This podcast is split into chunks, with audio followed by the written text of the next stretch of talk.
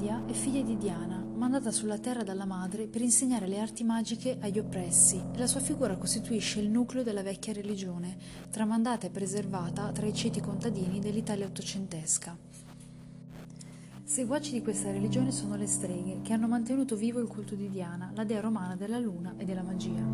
La creazione del mito di Aradia, la sua raffigurazione come messia di una religione antagonista al cristianesimo, testimoniano non solo della persistenza delle antiche credenze pagane nella cultura magica popolare, ma anche della vitalità di questa cultura capace di creare e dare forma poetica ai propri miti e leggende.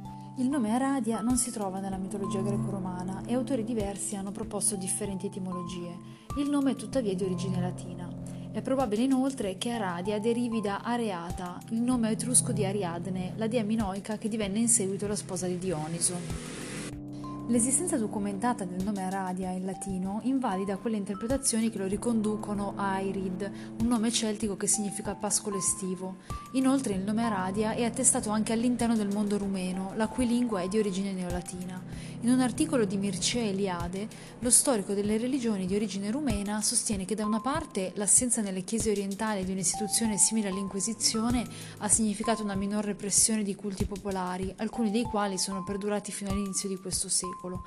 Dall'altra, poiché la lingua rumena rappresenta uno sviluppo del latino volgare non influenzato dal latino ecclesiastico, le credenze e i diritti collegati alla diana rumena hanno un carattere di autenticità.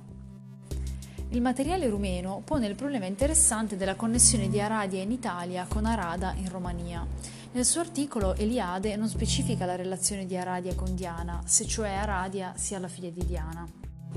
Poiché in ogni caso Aradia e Diana sono associate, ci si può chiedere se questo nome sia stato portato dall'Italia alla Romania o viceversa, attraverso contatti avvenuti in epoca relativamente recente, o se invece la figura di Aradia abbia un'origine più antica.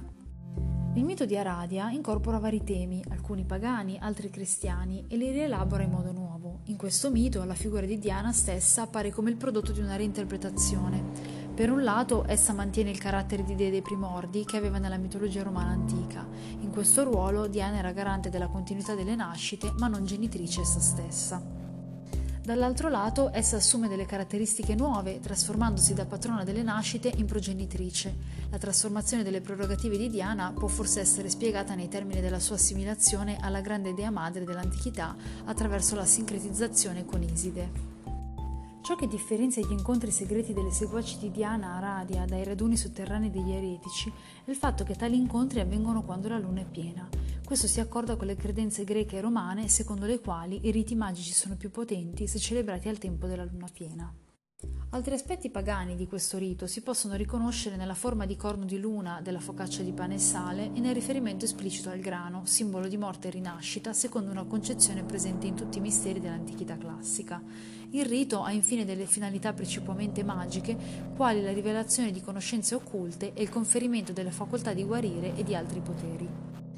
Nel revival contemporaneo, che va sotto il nome di Wicca o stregheria neopagana, il mito di Aradia ha costituito una delle fonti che sono servite a dar fondamento all'idea di una vecchia religione dell'Europa, di cui Wicca afferma essere la moderna erede, e ha fornito gli elementi centrali di uno dei riti più significativi della stregheria neopagana. Il revival di Wicca inizia verso la fine degli anni 30 in Gran Bretagna con l'incontro tra lo studioso di esoterismo Gerald Gardner e il Coven della Nuova Foresta, un circolo di streghe che avevano preservato nei loro riti antiche concezioni pagane.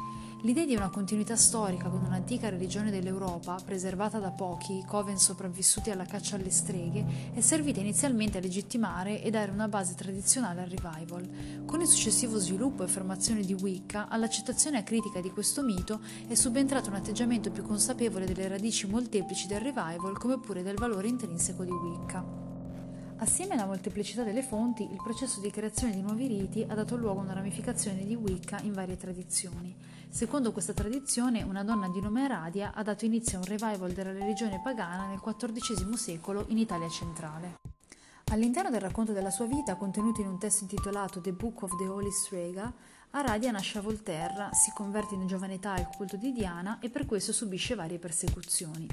Aradia svolge la sua attività di predicazione e diffusione della vecchia religione specialmente nei colli albani, dove trova spesso rifugio tra i banditi, e nella città di Benevento, dove raccoglie molti seguaci. Prima di scomparire misteriosamente, Aradia istituisce i clan, organizzazioni territoriali di streghe, ai quali ha affidato il compito di preservare i suoi insegnamenti. Sebbene non esista alcuna indicazione di questo revival nei documenti storici, The Book of the Holy Strega fa riferimento a vari eventi che permettono di inserire la predicazione di Aradia nel contesto dei movimenti religiosi non ortodossi e di opposizione alla Chiesa proprio di quel periodo storico. Gli insegnamenti di Aradia esprimono da un lato temi e aspirazioni tipici del neopaganesimo e della New Age, ma dall'altro lato riflettono anche le aspettative di rinnovamento dell'umanità caratteristiche della escatologia medievale. Thank you